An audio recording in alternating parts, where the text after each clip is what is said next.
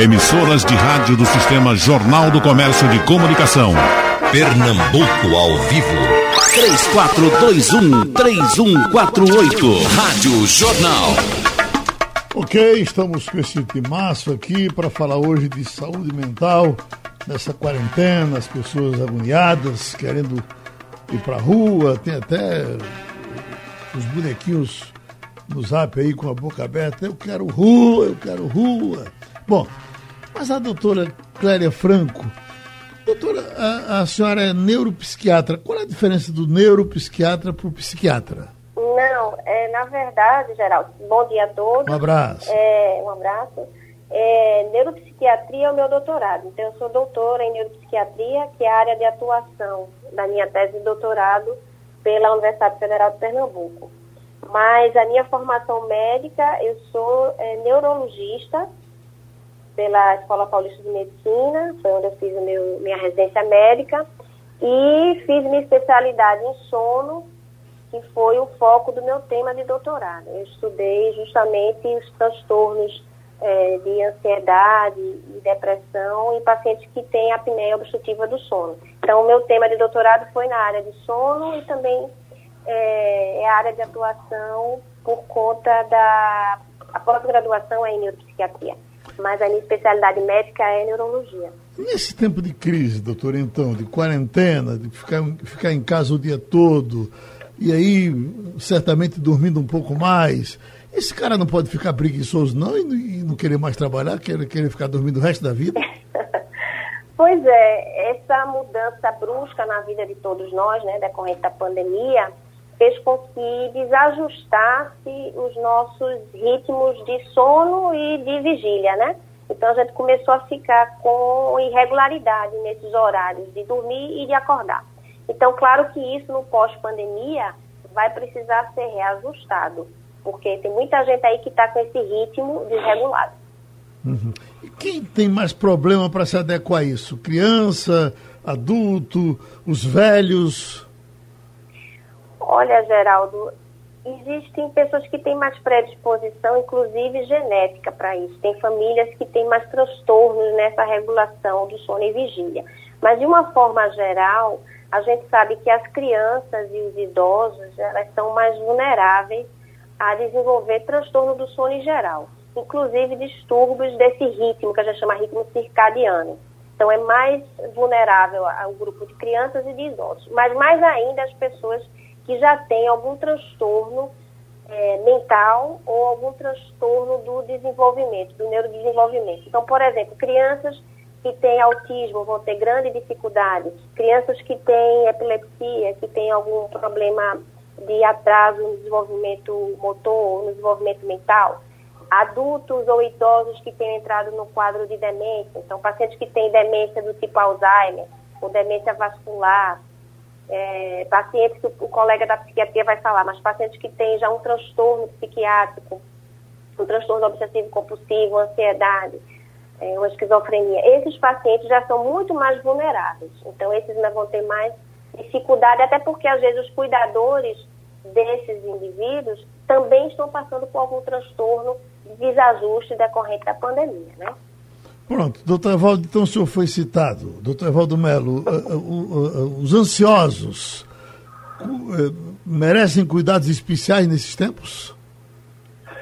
Veja, Geraldo, bom dia para você, é. bom dia para os outros convidados, bom dia para o teu público todo. Veja, eu acho que a gente tem que pensar, quando a gente está falando da questão da pandemia, é, dois aspectos. O primeiro aspecto é quadros a serem desenvolvidos, que serão desenvolvidos pela, pela, pela questão da pandemia. Então, a pessoa não tinha um, um distúrbio, não tinha um transtorno, e o fato de estar vivendo forçadamente um isolamento, uma mudança completa no seu ritmo de vida, passa a ter é, distúrbio por esta mudança na vida. Uhum. É, essa é uma possibilidade. A outra possibilidade é você ter uma reagudização é, para a pessoa que estava com um quadro psiquiátrico controlado, reagudiza, volta a ter os sintomas que tinha antes, uma depressão, um transtorno do estresse pós-traumático, uma psicose. é uma, uma crise de uma ansiedade é, de, de uma outra forma. Então, são pessoas que reagudizam quadros. Então, a gente teria que ver de qual situação nós estamos falando. Daquela pessoa que passou a ter um quadro que não tinha, uma coisa diferente na vida dela, ou a pessoa que já tinha uma dificuldade e essa dificuldade reapareceu com o processo da pandemia. Porque, na verdade, é, nós reagimos diante de um, de um novo, Geraldo, primeiro de uma certa forma maníaca, com, com uma certa euforia. Então agora eu vou ter uma férias que não tive, que, que não estava programada. Eu vou fazer, vou ler todos os livros que eu não estava conseguindo ler, eu vou é, ter um contato muito mais próximo dos meus filhos, que não estava tendo. Então há, um, há uma, uma certa sensação de euforia de que aquilo vai modificar a vida no sentido e vai favorecer a sua vida.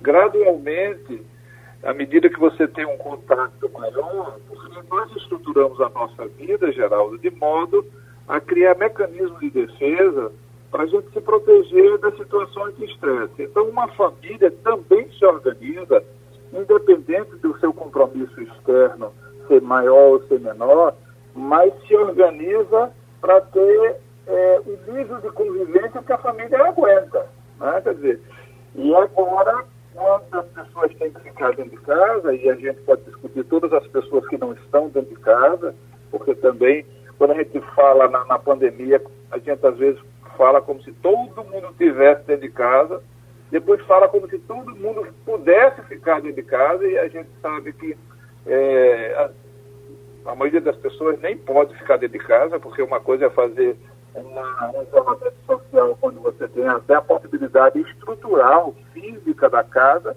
para que haja essa, esse isolamento. Para outra, outras casas não, não, não tem nem estrutura para poder ter um isolamento. Como é que você vai isolar dez pessoas que moram em dois cômodos? Então, essa é uma outra história. Mas vamos falar daquelas pessoas que estão é, em isolamento social e que, de repente, achavam que agora tem a possibilidade de fazer uma série de coisas que não faziam com a família, né?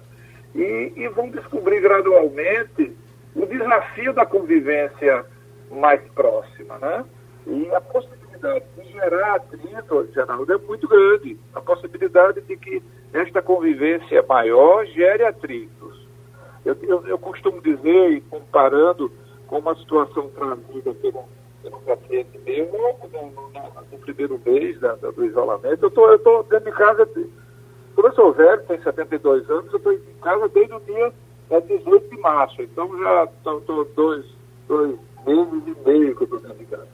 Então veja, quando você tem esse, dizia meu paciente, no começo nós estruturamos, eu e minha família, que a gente ia arrumar um cômodo por vez, e começamos a arrumar pela cozinha.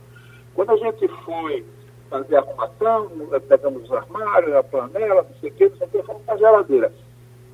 Quando a gente começou a arrumar a geladeira, a gente viu quanta coisa tinha dentro da geladeira que eu nem sabia que tinha dentro da geladeira. Hum. Mas pior, doutor, de repente eu descubro que dentro da minha geladeira tem um bando de coisa que já estava apodrecendo, né? E eu nem sabia. Eu acho que tem isso, Geraldo, de que as, gel- as relações de dentro da casa, elas começam um pouco eufóricas e depois elas não podem criar atrito, e ao mesmo tempo é a relação da pessoa consigo mesmo. É como se você tivesse que fazer uma limpeza da geladeira dentro da sua mente. E você vai, à medida que vai aprofundando é, é, é, este contato consigo mesmo, descobrindo essas coisas que estão lá que você nem se lembrava que estavam, e algumas coisas, coisas estavam apodrecidas. Então, este encontro com o outro, com o familiar, é um aspecto, e o outro aspecto é o encontro consigo mesmo, que há, o isolamento vai trazer, mesmo que você não queira. Então, eu acho que é um grande desafio esse encontro consigo mesmo, como é um grande desafio você ter uma mudança radical na vida e passar a ficar convivendo, mesmo que seja com seus filhos, com a sua esposa. Não é, não é uma situação tão simples como aparentemente parecia ser. Deixa eu passar agora pelo psicólogo Spencer Júnior. Doutor Spencer, ah, devemos dar graças a Deus para que esse, dos males o menor Esse negócio apareceu no tempo que nós temos uh, Facebook, WhatsApp, a comunicação ficou mais fácil. E aí, uh, uh, isso poderia ser muito pior se fosse antes, quando nós não tínhamos esses, esses caminhos todos para conversar, para uh, contactar com as pessoas. Ou isso também pode ser complicado para alguns?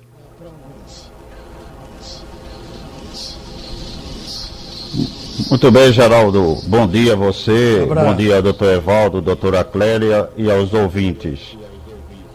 É, poderíamos dizer que as tecnologias é uma espada de dois gumes, porque nós temos não apenas o vírus como um fato biológico, mas nós temos um vírus como um fato midiático.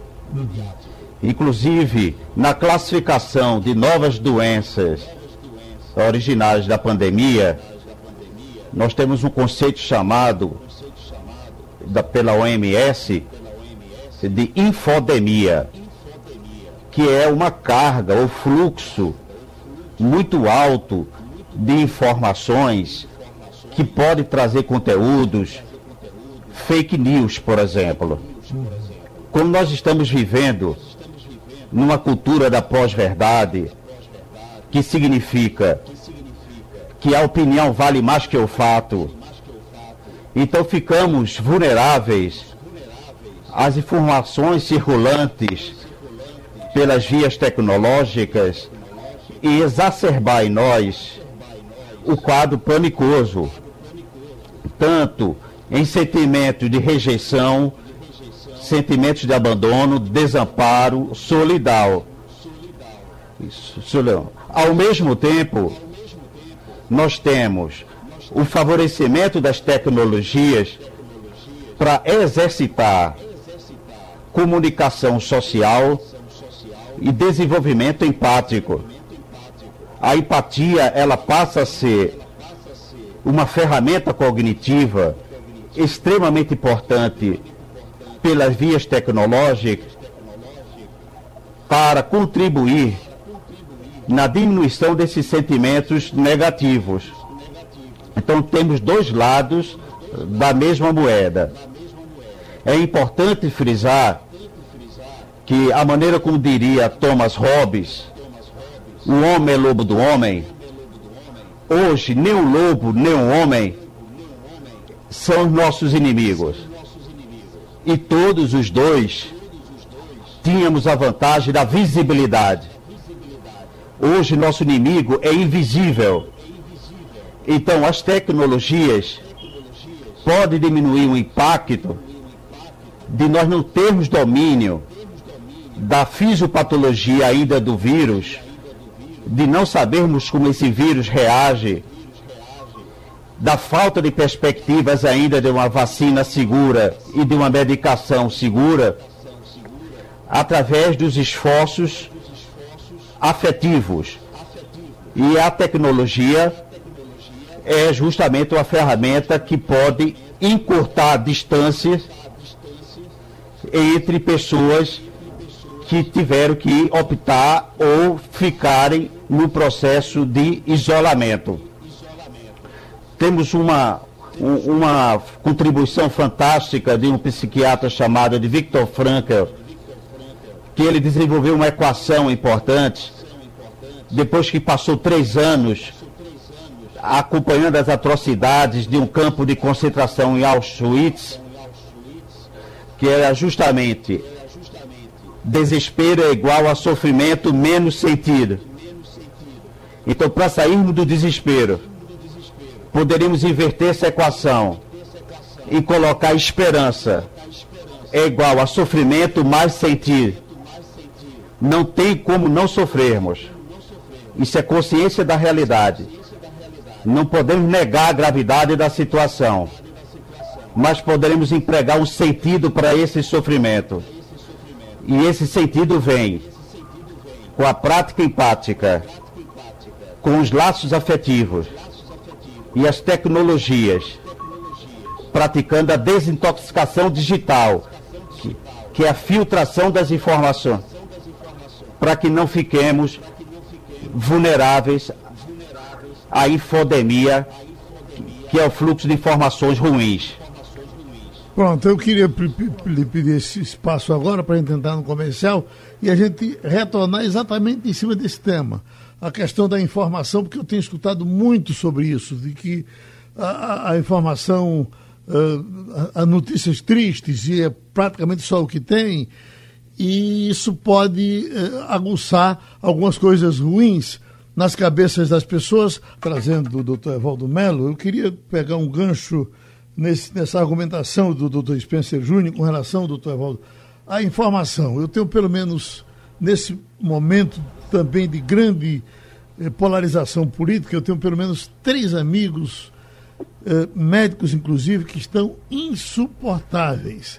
Eles ficam vinte e quatro horas por dia pegando informação, parece que não faz mais nada, é um em cima da outra. Quando vai chegando, eu já vou deletando. Aí eu, a brincar com ele, boto uma mulherzinha nua, boto um, um, um jumento, uma coisa ou outra, para ver se ele, se ele sai, do... mas ele não sai, ele fica fissurado.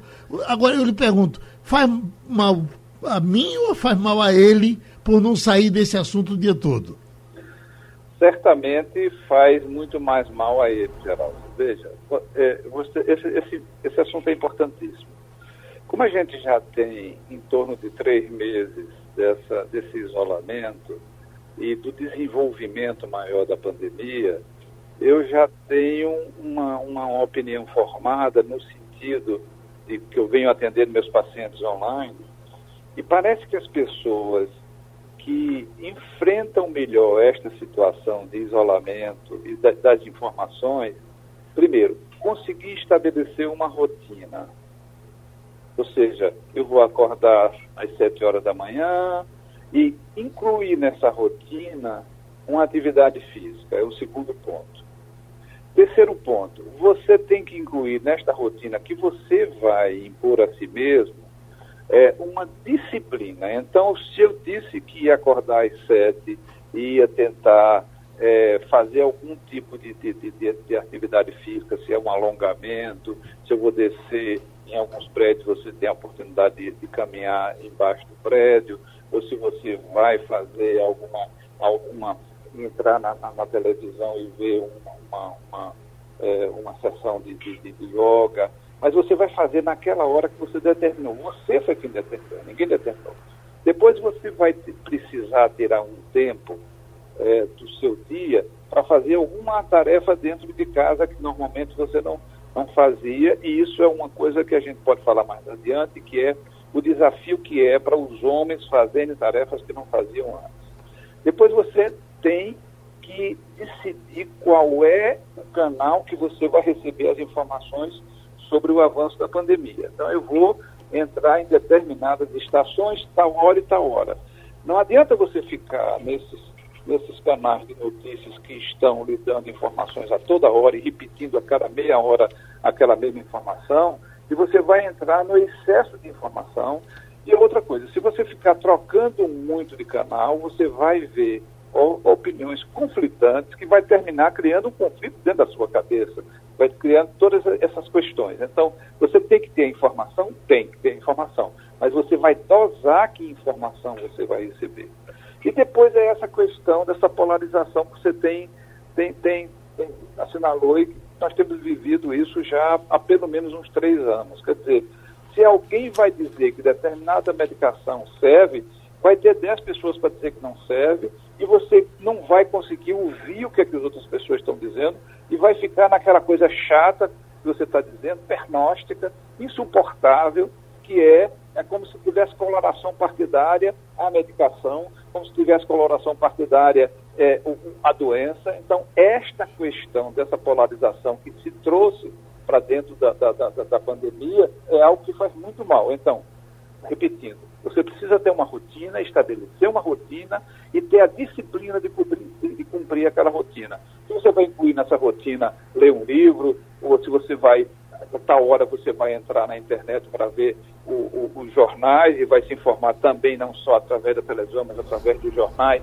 que estão todos na internet, você tem que cuidar desta sua saúde mental. E mais ainda, talvez o grande ganho que esta pandemia vem a nos trazer é exatamente o acesso através da tecnologia no sentido dos encontros digitais. Eu tenho feito lives, eu tenho feito encontros, por exemplo, há dois dias atrás eu estava, eu aqui na minha casa, um colega meu que eu não, não conversava há trinta anos lá no Rio de Janeiro, uma outra pessoa do Rio Grande do Sul, e a gente discutindo, a gente estava discutindo, na verdade era a reforma psiquiátrica, porque a semana passada foi é, a, o dia da luta antimanicomial e da reforma psiquiátrica. Então, a tecnologia e o encontro, a gente tem feito encontros via a, a, a, é, online, que certamente a gente não, não, não, não faria. Eu tenho me encontrado com pessoas que eu não, não, não discutia e não, não dialogava em relação à conversa digital, que eu não fazia isso há trinta anos, vinte anos, dez anos.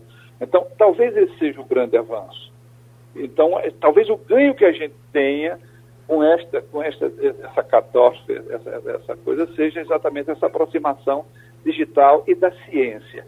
A gente tem uma aproximação dos trabalhos científicos para poder discutir cientificamente. O que você está trazendo é que algumas pessoas, mesmo que tenham formação científica, vão usar essa formação científica ao, ao bel prazer. Isso tem sido uma coisa ruim. Mas eu acho que a gente tem que cuidar da saúde mental no sentido de preservar esta rotina, esse cotidiano, porque é o cotidiano que nos enlouquece. Doutora Clélia, uh, é normal a gente ouvir de pessoas que dizem eu vi tal coisa e por isso eu perdi o sono. Esse perder o sono se perde mesmo? É, exatamente, Geraldo. Como já o Spencer Júnior e o doutor Evaldo já citaram aí e lembraram muito bem, é, todos os estímulos e atividades que a gente faz durante o dia vão repercutir na nossa qualidade e na nossa possibilidade de iniciar e manter o sono. Então, é como a gente diz, a insônia ou o sono de má qualidade é um problema que repercute o que a gente vivenciou nas vinte e quatro horas. É considerado uma doença do dia, não é uma doença da noite. Então, eu acho que hoje o que está acontecendo com a questão da pandemia é justamente... O positivo é essa grande possibilidade da gente ter, através do uso das tecnologias, do, do instrumento tecnológico, a gente ter acesso a... milhares de informações. E o negativo é que essas milhares de informações, se não forem filtradas, vão nos intoxicar e gerar justamente o estado de medo, de pânico, de ansiedade, e isso deixa a gente mais desperto, mais alerta, e vai dificultar que a gente inicie o sono, ou mesmo possibilitar que a gente tenha um sono de qualidade. Então, eu acho que a pandemia traz grandes possibilidades dentro de todas as caixas que é, mas tem que ver o que é o lado bom, que pode ser positivo, que é mostrar para nós todos que nós temos que ter a nossa escolha, né, exercer o nosso direito de escolha e fazer a boa escolha. Como o, o colega doutor Evaldo citou, a gente tem que criar a disciplina nessas vinte e quatro horas, criar as nossas rotinas, as boas rotinas, porque até então é, a gente talvez não prestasse, não prestasse tanta atenção, né, no que é que a gente faz durante as nossas horas do dia, porque talvez não tivéssemos essa possibilidade de agora estar um pouco mais só ou junto com a nossa família e a partir de agora dar atenção devida a essas escolhas. Então, escolher bem o que a gente vai fazer em termos de manter atividade física, fazer uma boa alimentação, manter um ambiente com menos estímulos no momento de dormir. E uma coisa interessante que, é, Geraldo, você falou, é que é muito difícil a gente falar isso para a população que tem maior restrição econômica, a população de baixa renda, que vive nas comunidades. É muito difícil, né, a gente querer que elas mantenham é, disciplina e fazer boas escolhas, né? Escolha. Mas isso aí também é, é, é um direito universal, está na mão de cada um. Eu acho que hoje em dia todo mundo tem celular e a gente pode, no nosso celular, programar é, um programa que a gente vai utilizar para seguir uma orientação física durante o dia. Mesmo num ambiente pequeno, a gente procurar ser criativo, né? Então, exercitar a criatividade dentro de uma comunidade. O que é que eu posso fazer para fazer uma atividade física, eu vou descer escadas, no meu prédio também eu vou descer escadas, é, se tiver um espaço para fazer um alongamento. Em relação ao sono, é muito importante, no segundo turno do dia, então já as próximas três, quatro horas, próximos do horário que você quer dormir, você criar essa rotina de fazer atividade relaxante. Então, baixar no programa do celular aí uma, um programa que ensine você a meditar, que ensine você a fazer yoga, que ensine você a fazer um alongamento físico. É importante a gente diminuir os estímulos do ambiente de dormir. Eu sei que nas comunidades é muito difícil você colocar a luz apagada quando às vezes tem outra pessoa no ambiente que não quer dormir naquele horário. Então, a gente fazer esses ajustes dentro de uma família, às vezes é difícil, mas procurar diminuir os estímulos, luminosidade, barulho, é, a própria alimentação que você faz no horário de dormir, que possa ser uma alimentação mais leve, dar preferência às frutas e sucos. Então, é, eu acho que o detalhe para a gente procurar ter um bom sono, claro, excluindo as questões de doença, porque quando existe doença, que é um motivo, às vezes, de estar dificultando o teu sono, e isso é muito comum. Quando é motivo de doença, a gente tem que procurar o profissional médico para fazer diagnóstico. É quando o indivíduo tem um ronco, ele está respirando mal ao dormir, tem apneia do sono. É quando o indivíduo tem um distúrbio do sono, chamado distúrbio comportamental, que ele vivencia o sonho e machuca, às vezes, a pessoa que está do lado. É a criança que tem uma parassonia, que é sonâmbula, ou que tem terror noturno. A gente nem está falando nisso aí, porque quando existe uma doença mesmo, um transtorno do sono, esse aí precisa ser avaliado, diagnosticado e tratado, em tratamentos específicos. A gente está falando em relação à pandemia, aquela pessoa que nem tinha dificuldade, ou já tinha alguma dificuldade, mas que piorou muito para a dificuldade para iniciar o sono e para manter esse sono, que são os quadros de insônia. Uma insônia agora situacional ou aguda, vinculado a esse estresse, a esse medo, e essas limitações da pandemia. Então, nisso aí, eu volto a, a, a chamar a atenção para o que os nossos os colegas falaram, que realmente criar rotinas e disciplinas, principalmente no segundo turno do dia, vai repercutir diretamente na sua possibilidade de iniciar o seu sono e de manter o seu sono. Uhum. Então, essas boas práticas, que a gente chama boa higiene do sono, é o que vai facilitar esse sono para que ele seja de qualidade. O doutor Spencer Júnior, psicólogo, é, tem um, desde cedo que chega aqui um, um recadinho aqui pelo interativo de alguém que está cuidando de um senhor, o, o, senhor, o seu Vicente. Só olhe, seu Vicente escuta muito rádio, pare de dar notícia de morte, porque o seu Vicente está apavorado aqui, com medo de morrer por conta da notícia que ele está ouvindo. Eu digo, amigo, eu não posso fazer nada, é porque as pessoas estão morrendo mesmo, e a gente está dizendo, porque ninguém está matando ninguém, elas, as pessoas estão morrendo e a notícia está chegando. Qual é a providência que ele tem que tomar com o seu Vicente, que ele está tão preocupado com ele? Doutor Spencer? Primeiramente, é, é, tentar fazer com ele uma conscientização, considerando se ele tiver no uso livre de suas potências cognitivas, de instruí-lo, educá-lo a fazer a filtragem das informações. É típica de nossa natureza essa disposição ao pânico. Nós sempre tivemos uma atrativa tragédia. Dificilmente alguém para o trânsito para contemplar o sol, mas para o trânsito para assistir a um acidente. Então a gente pode interromper esse fluxo de informações negativas atendendo aquilo que Carlos Drummond de Andrade dizia muito bem. Se a dor é inevitável, o sofrimento é opcional. Muitos de nossos sofrimentos passam pelas nossas interpretações. E aí um fato adicional à importância de uma rotina produtiva é justamente o autocuidado. E o autocuidado passa pela sua capacidade de poder, de entender que os pensamentos formam estados emocionais. E esses pensamentos são reforçados pelas informações com as quais entramos em contato. Como diria Jacques Lacan, a angústia é o único sentimento que não mente.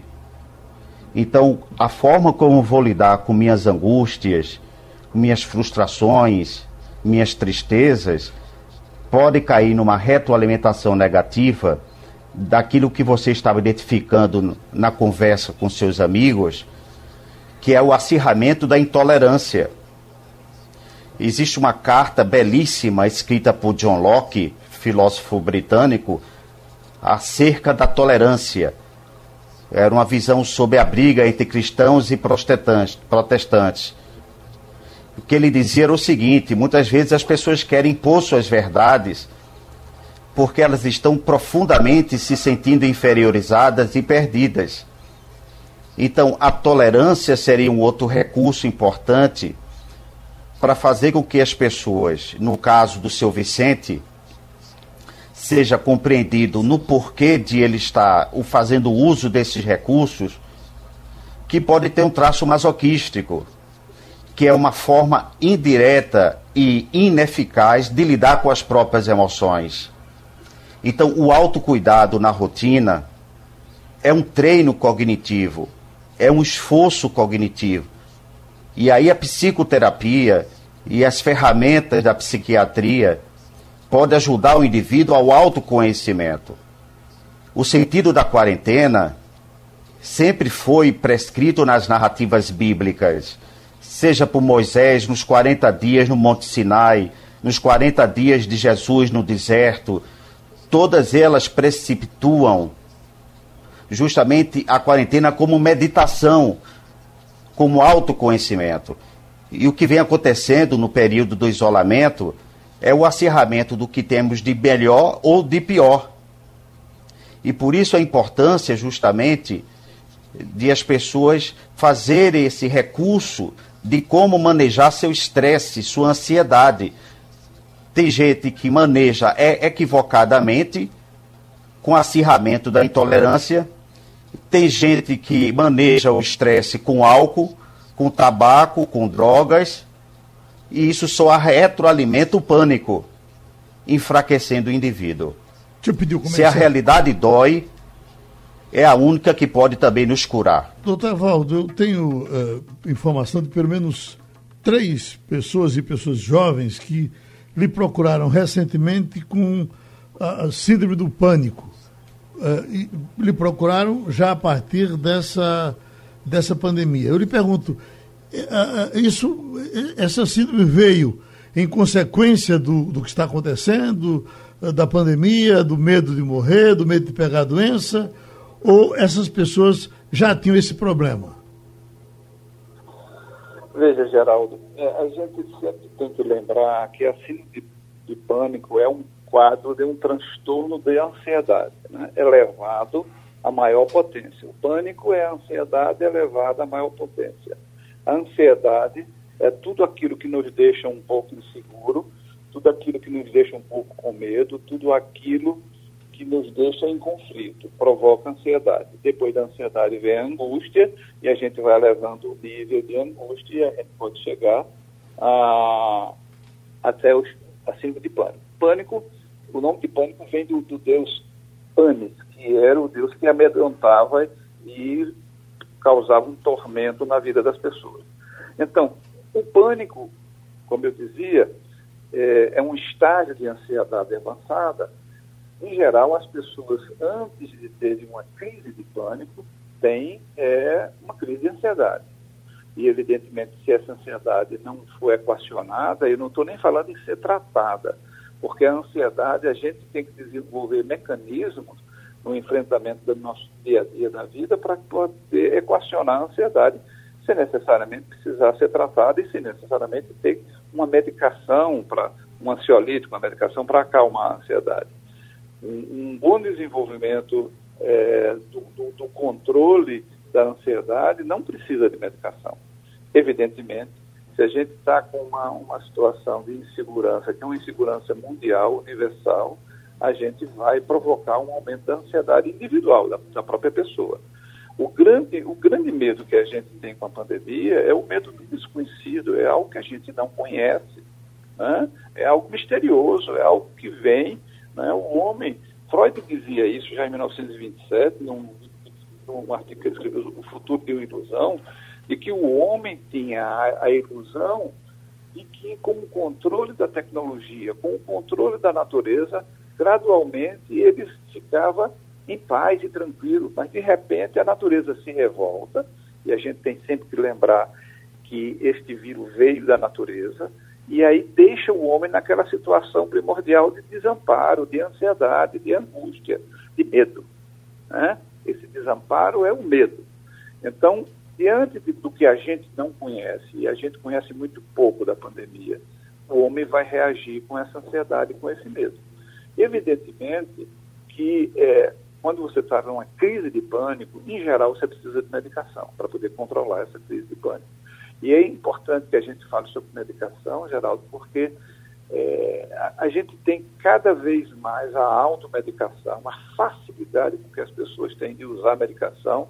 Quando eu estou fazendo uma palestra, por exemplo, eu pergunto a essa plateia, quantas das pessoas que estão ali naquela plateia têm dentro das suas bolsas, dentro do seu bolso, uma, uma medicação ansiolítica, uma medicação tranquilizante. Antigamente era o Lexotan, agora é, é o Frontal, é o Prazolam, é o Rivotril, outra época foi o Lorazepam. Então, veja, as pessoas se acostumaram a medicalizar os seus sentimentos, medicalizar os seus medos, medicalizar as suas angústias.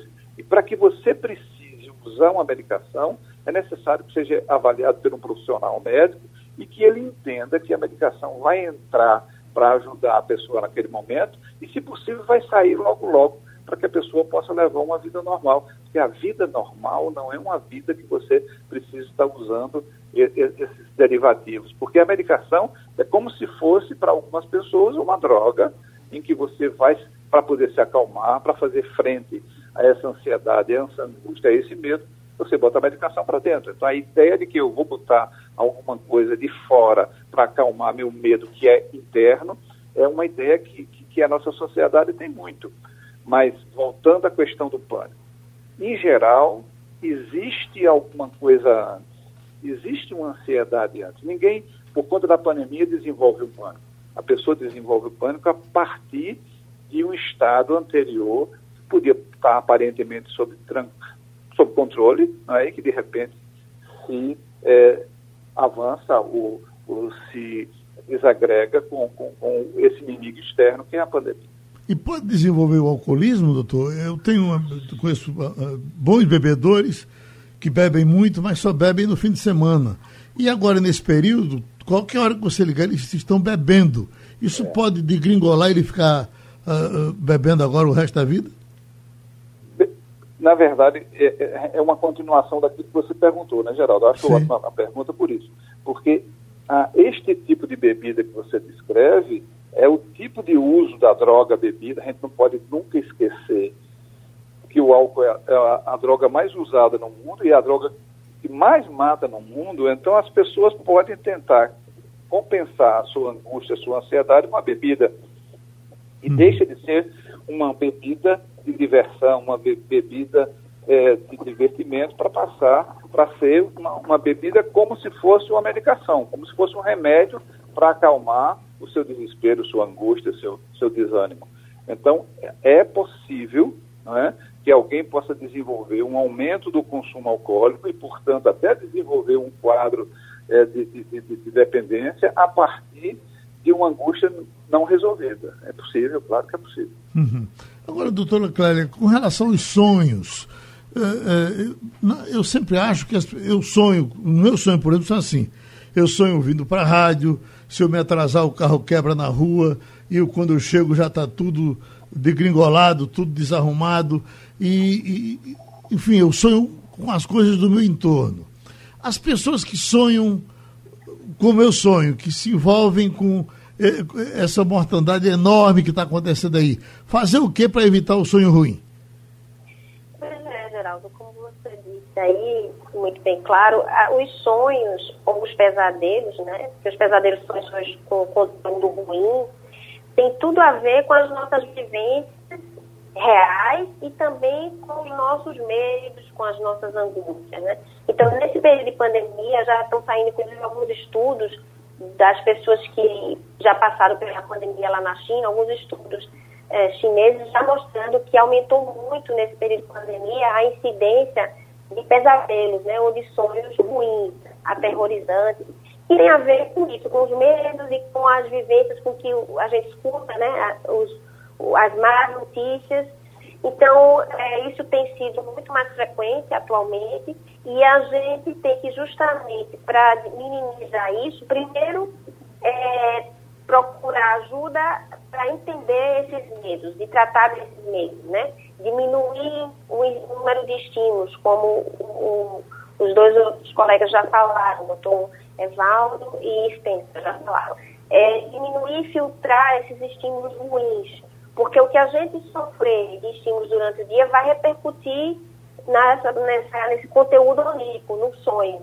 Então, primeiro, é, diminuir, filtrar, ter disciplina com essas escolhas ao que a gente vai se expor, né? Tanto é, de notícias televisivas ou as notícias nos rádios, nas revistas, nos jornais, procurar filtrar isso. E depois, vivenciar, né? Fazer essa autorreflexão dos nossos medos, por que que a gente por que que a gente está sofrendo com aquilo, tentar estudar o conteúdo. Isso é feito inclusive é, nos consultórios, né? Agora nos consultórios online, né? Através do instrumento é, da, da, da, da internet, a gente consegue fazer isso. A psiquiatria, né? Eu estou fazendo muito esses consultórios via o Zap ou, ou plataformas, e justamente para tentar entender o conteúdo desse sonho, desse sonho ruim, para lidar com isso, porque a terapia vai trabalhar isso aí, e isso às vezes precisa de um tratamento mais prolongado até. Mas tem tudo a ver com o que a gente passa durante o dia, então tem que tentar diminuir é, esse nível de estímulos, e é, tem algumas sugestões, é, não só para a questão dos pesadelos, mas para melhorar a qualidade do sono, procurar à noite, que há inclusive o uso de substâncias estimulantes, né? Diminuir o consumo se possível, anular o consumo. André. No caso do, do álcool é um, né, que é difícil, mas se for possível diminuir, porque ele prejudica muito a qualidade do sono, inclusive aumenta a incidência de pesadelos. Tirar o café da noite, né? Então procurar à noite, em vez de tomar o café, tomar chá, chá claro, chá de camomila, chá de canela, chá de malva. Para as crianças, fazer uso de suco noturno, não, não fornecer, não oferecer café às crianças à noite. O café é muito bom como estimulante, deve ser usado durante o dia, então pela manhã. O café da manhã a gente pode consumir com mais é, é, liberdade, a cafeína, né? Isso são sugestões para que a gente minimize o prejuízo da qualidade do sono com estímulos. Eu já tenho esses estímulos das telas, então diminuir o, o brilho das telas. Escolher o conteúdo que vai se assistir, dar preferência à noite, não assistir conteúdo violento, dar preferência pelos musicais, por comédia, visitar sites, que é uma coisa interessante, vamos visitar sites de museus, que estão todos abertos, né, pela internet, fazer boas escolhas com estímulos não nocivos, não violentos, não estressantes, pelo menos no segundo turno do dia. Então deixa a gente agradecer logo ao doutor Evaldo Melo, psiquiatra, agradecer à doutora Clélia Franco, neurologista. A gente já, já, já os tira da linha e fica, termina o debate com o psicólogo Spencer Júnior. Doutor Spencer, tem até André de Marcos Freire aqui que está dizendo, doutor Spencer Júnior é o mesmo que faz palestras no Centro Espírita Chico Xavier, em Candeias, às terças e quintas. Se for, lhe mando um grande abraço. Certamente deve ser, não é, doutor? É, é o mesmo? É, retribuo o abraço. Faz algum tempo que eu não faço essas palestras. Uhum.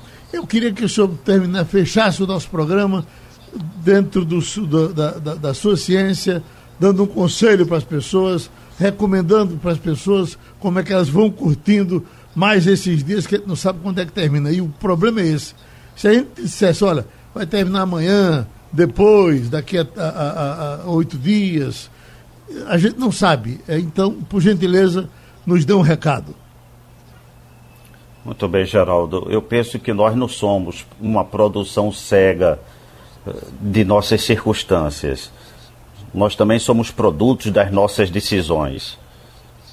O Rubem Alves tem uma frase que eu gosto muito, quando ele cita: ostra feliz não faz pérola. É graças ao grão de areia que nasce a pérola, na ostra, uma reação imunológica em relação à invasão de um ser estranho. Então eu acho que nesse momento todos nós temos nossos grãos de areia e temos que responder. Alguns com pérolas, outros com adoecimentos maiores. Mas ainda assim está na competência individual de tomada de decisão, de fazer com que nós cuidemos da nossa saúde mental. Como diria Guimarães Rosa, tudo é real, inclusive o que inventamos.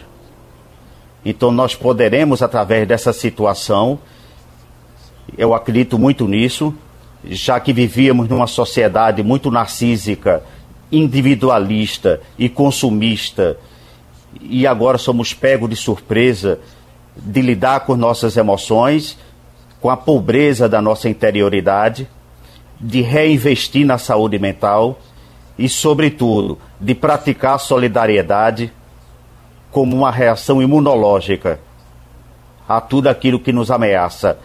Fica a lição dos nossos ancestrais do Paleolítico. Unidos somos mais fortes. A gente agradece também agora ao doutor Spencer. O programa está terminando. Sugestão ou comentário sobre o programa que você acaba de ouvir, envie para o e-mail ouvinte arroba rádio jornal ponto com ponto br ou para o endereço Rua do Lima duzentos e cinquenta, Santo Amaro, Recife, Pernambuco.